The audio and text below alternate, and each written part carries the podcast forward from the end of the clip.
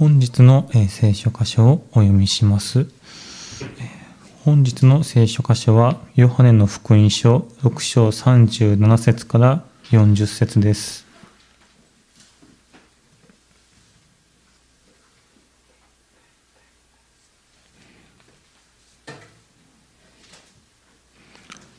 司会者が代表代表してお読みします。父が私に与えてくださるものは皆私のもとに来ます。そして私のもとに来るものを私は決して外に追い出したりはしません。私が天から下ってきたのは自分の思いを行うためではなく、私を使わされた方の御心の御心を行うためです。私を使わされた方の御心は私に与えてくださったすべてのものを私が一人も失うことなく終わりの日によみがえらせることです。私の父の御心はこう見て信じる者が皆永遠の命を持ち私がその人を終わりの日によみがえらせることなのです。決して捨てませんです。よろしくお願いします。おはようございます。小学校、中学校は続けて休校です。高校は今週から始まると、今週の水曜日から始まるということなんですが、えー、授業が進まないのも学力が心配ですし、また、え学校が再開するというのも、えー、高校だけあの早めに再開するというのも感染が広がらないか不安だしどちらにしても課題があります。え今日も、ま自宅で皆さん礼拝をしてくださっています。えー、皆さんお元気でしょうか？ここ。早く顔を合わせて礼拝したいと思います。えー、その日が早く来るように一緒に祈っていきたいと思います。自粛期間が長いと運動不足になりがちということで、散歩が推奨されているんですけども、気分転換の方法をそれぞれが考えないといけないなと思います。こんな時一人でできる趣味があるといいなと思います。今年になって近くにあの畑を借りたという方、えー、よかったなと思って、こんなあの時に一人で畑仕事をするのが気分転換になっていいんじゃないかなと思って私はそれには全然及びませんが、アボカド、ここにいる時も、あそこで、あの、アボカドの下だけ水につけて、これ何してありますのって言われてたんですけども、成功しまして、去年かな、成功しまして、今は、えっと、茎が60センチくらいになって、そして葉っぱが12枚、すごく、え立派な素敵な観葉植物として玄関をに飾ってあります。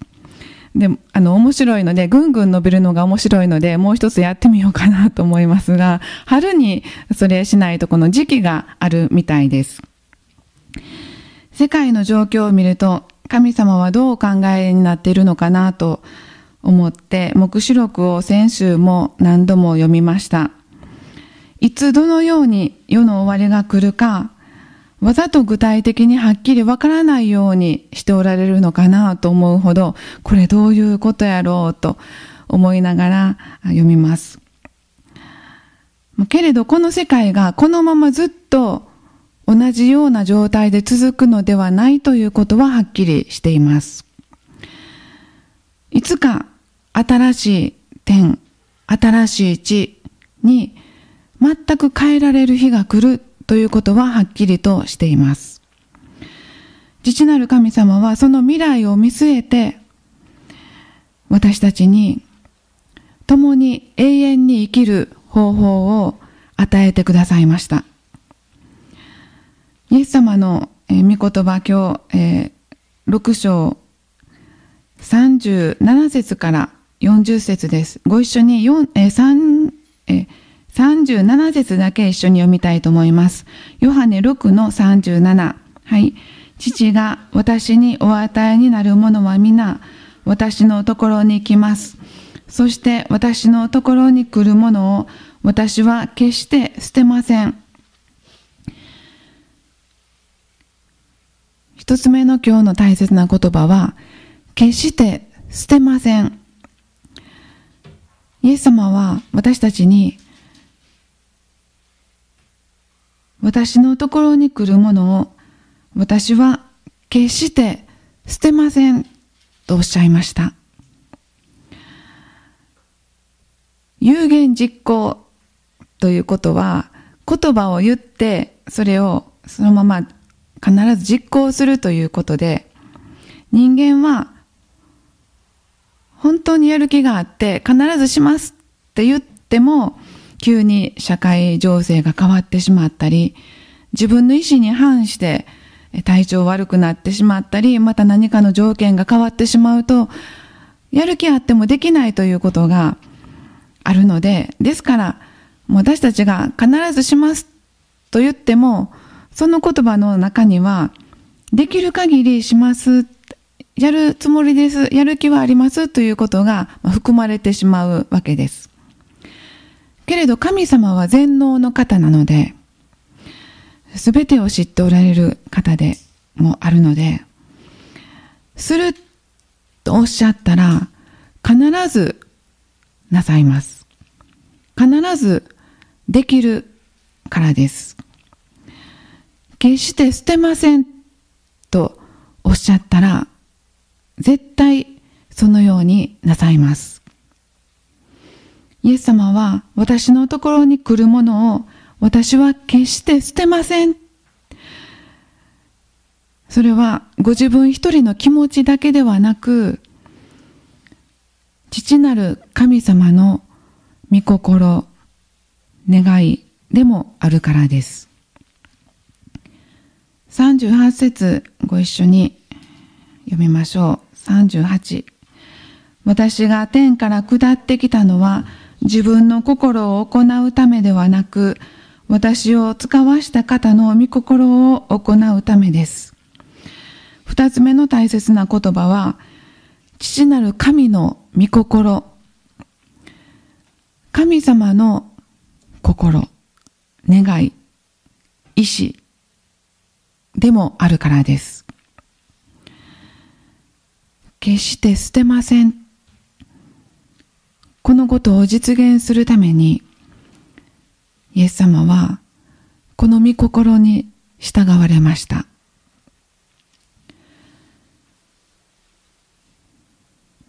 39節私を読みします。私を使わした方の御心は、私に与えてくださったすべてのものを、私が一人も失うことなく、一人一人を終わりの日によみがえらせることです。私が一人も失うことなく、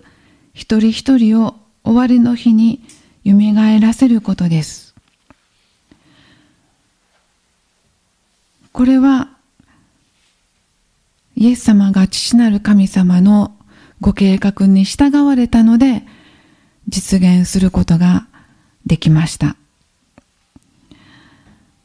このためにイエス様は壮絶な人には理解することのできない苦しみを孤独な悲しみを通らなければなりませんでした。神様と私たちとの間には誰も取り除くことのできない罪とその結果が立ちはだかっていたからです。これを身代わりに背負う必要がありました。覚悟してイエス様は地上に来られたんですが、それでも恐れ、とても飲み干せるものではない、飲み干せる杯ではないと思われたんです。今週は受難週です。来週イースターで復活の日をお祝いする日曜日ですが、その前に今週イエス様が十字架の道を歩まれたことを覚える週です。十字架にかかられる前の夜、ゲッセマネの園でイエス様は祈られました。弟子たちを連れて行って、弟子たちにここで祈るようにとおっしゃって、ご自分は少し離れたところに行って、一人、ルカの22章に書かれています。父よ、御心ならば、この杯を私から取り除けてください。しかし私の願いではなく、御心の通りにしてください。これを受けなくて済むようにしてください。イエス様は、やはり、あまりの苦しみにそのように祈られました。見つかりたちが天から現れてイエス様を力づけたと書かれています。これでも、それでもイエス様は祈りながら、苦しみもだえて、いよいよ切に祈り、汗が血の雫のように地に落ちました。苦しみもだえて、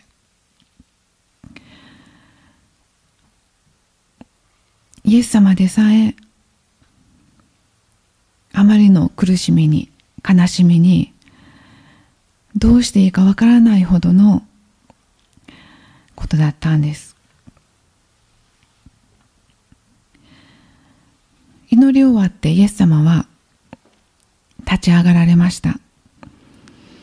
この立ち上がるという言葉は復活の時にも使われている単語です。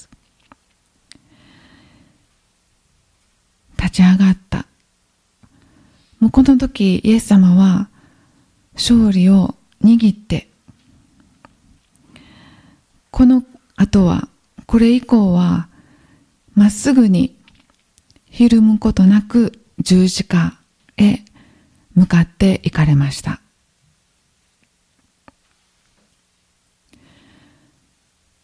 覚悟して、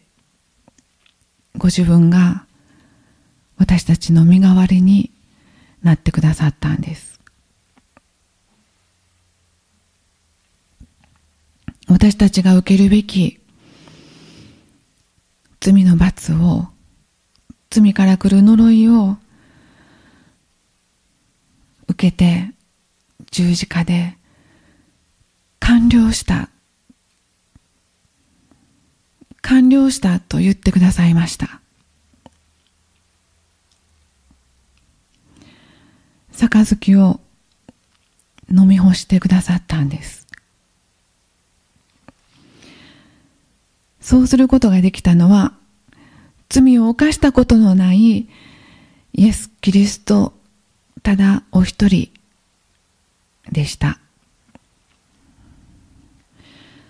弟子たちはこの間どうしていたでしょう？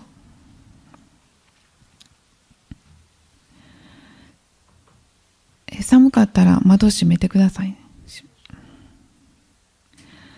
直前の杉越しの食事の時に、イエス様はペテロにおっしゃいました。シモン、シモン、見なさい。サタンがあなた方を麦のようにふるいにかけることを願って聞き届けられました。この網でこすように、粉だけが落ちていくような、そういうふるいにかけるように、サタンがすることを願って聞き届けられました。しかし私はあなたの信仰がなくならないようにあなたのために祈りました。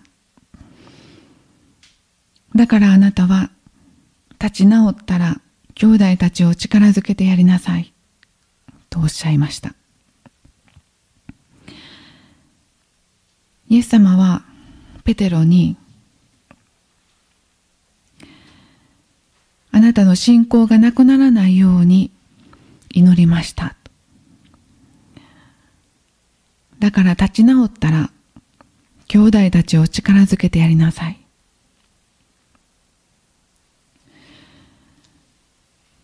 それを聞いて弟子たちは、ペテロも弟子たちも、主よ、ご一緒なら、老であろうと死であろうと覚悟はできています。と言ったんですけども、その後すぐゲッセマネの園で、誘惑に陥らないように祈っていなさいと言われたにもかかわらず、眠ってしまいました。こんな大事な時になんで寝てんねんって私たちそれ読んで思うんですけど、彼らは本当にイエス様は死なれるって分かっていなかったんでしょうか？まあどのくらい理解できたか分かりません。それでも今は大変な時だということは感じていて、パンの奇跡の時に、どんどんと人々にパンを分け与えていったその喜びの時とは違う。今、イエス様が去っていくとおっしゃっているっていう、そういう時であるということは感じていたんですね。イエス様が祈り終わって弟子たちのところに戻ってこられると、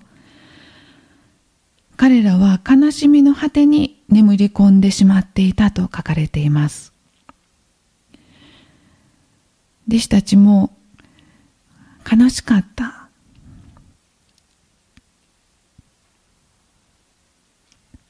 ただのんきに眠っていただけではありませんでした。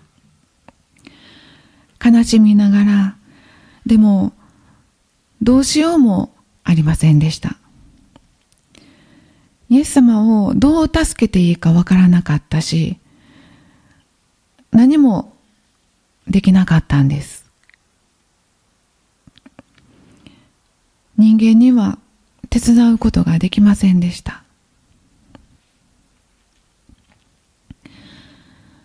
罪のない方だけが私たちの代わりに身代わりになることがおできになりました。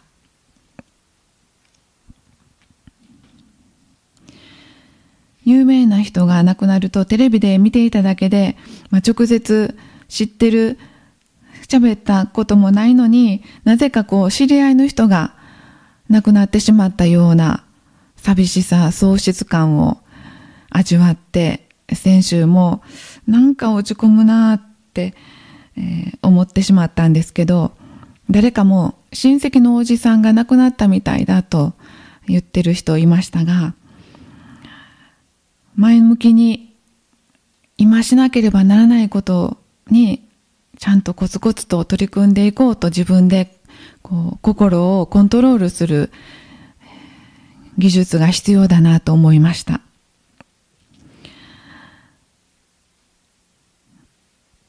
今までも大きな地震が起こったり、病気が流行ったり、また戦争のことを聞いたりするたびに、世の終わりを人々は意識してきました。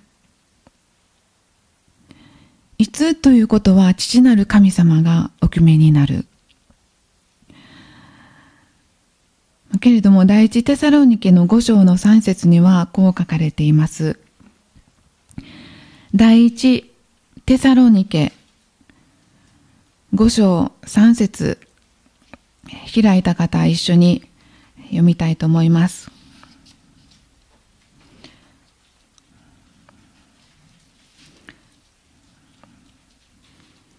テサロニケ第一のお手紙5章の3節367ページ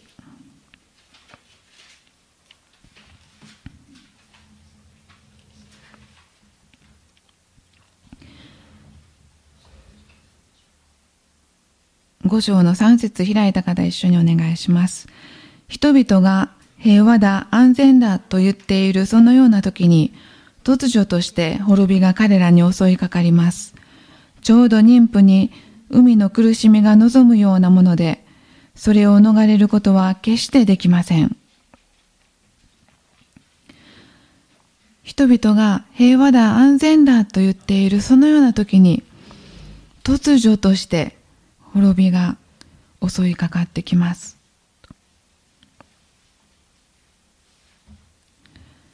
私たちもこの間までまさかこんなことになるとは予測もできませんでした。人と安心して会話することができないそのような事態になる方法があるなんて思いもしませんでした。平和で安全だと言っている時に突如として襲いかかってきますということはもうずっと前から聖書に予言されています。続けて5章の10節も読みたいと思います。第一テサロニケの5章の10節。はい。主が私たちのために死んでくださったのは、私たちが目覚めていても、眠っていても、主と共に生きるためです。ここで目覚めていても眠っていてもというのは、起きていても寝ていてもという意味だけではなく、この地上にいても、この地上の命が終わってからもということです。地上で生きている時も、この命が終わって肉体を離れてからも、イエス様と共に、神様と共にいるためです。ヨハネの6章に戻りたいと思います。6章の40節を意味します。事実私の父の御心は、こう見て信じる者が皆永遠の命を持つことです。私はその人たちを一人一人終わりの日に蘇らせます。三つ目の大切な言葉は、蘇らせてくださる。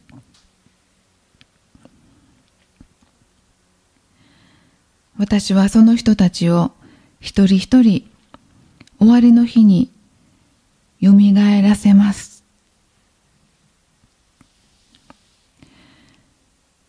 来週イースターですが、復活はただ生き返るっていうことだけではありません。蘇生するということとは違います。新しい体にイエス様が復活なさったとき、見えるけれども見えなくなったり、ドアが閉まっていても現れることができたり、新しい体で蘇られました。新しい復活の命。私たちも新しい体に蘇らせてくださいます。一人一人蘇らせますとおっしゃいました。アダムとエバが堕落する前の最初に作られた完全な完璧な素晴らしい状態にあるべき姿に回復してくださいます。永遠にその状態、老けることなく、白髪になることなく、疲れることなく、病気になることもなく、怪我をすることもなく、痛いとかないんですね。いつも元気な若々しい状態で楽しく土地を耕したり、バリバリ働いて、収穫して、そして、綺麗な大きな声で神様を賛美する。多分いろんなパートに分かれてコーラスできるんじゃないかなと思うんですけど、イエス様と共に、そして、イエス様が約束してくださったように、食卓について、ぶどうの実で作ったものを飲んで、美味しいものを食べる。その時を、父なる神様も待っておられます。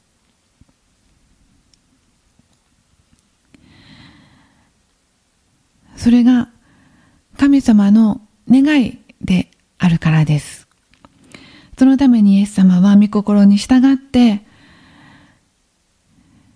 苦しみを通ってくださいました。私たちが目覚めていても眠っていても主と共に生きるためです。ますますこの方を知り、イエス様との関係を深めて、共に歩んでいきましょう。今日は一つ目は、決して捨てません。二つ目は、父なる神の御心だからです。三つ目は、蘇らせてくださいます。お祈りしましょう。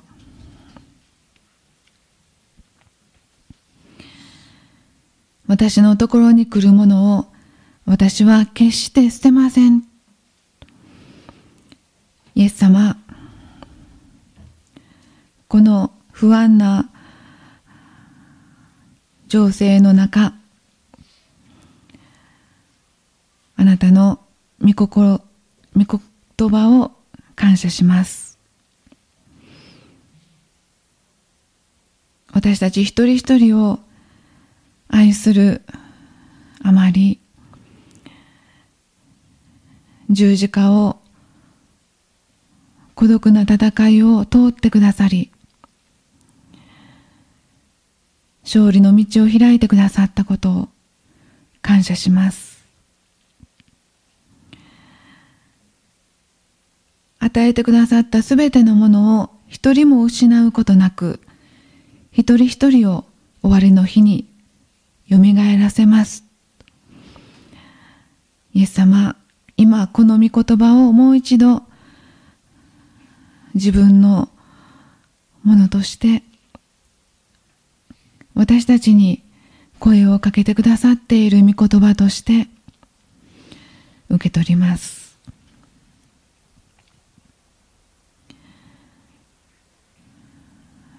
主よ、どうぞ周りの方々を力づける役割ができますように。今日この場所にではなくご自宅で礼拝している一人一人の上にもイエス様のご臨在がはっきりと感じられますように。どうぞ今週も共にいてください。イエス・キリストの名前によってお祈りします。アーメン。しばらくそれぞれお祈りしましょう。イエス様あなたを感謝します。ハレルヤ主。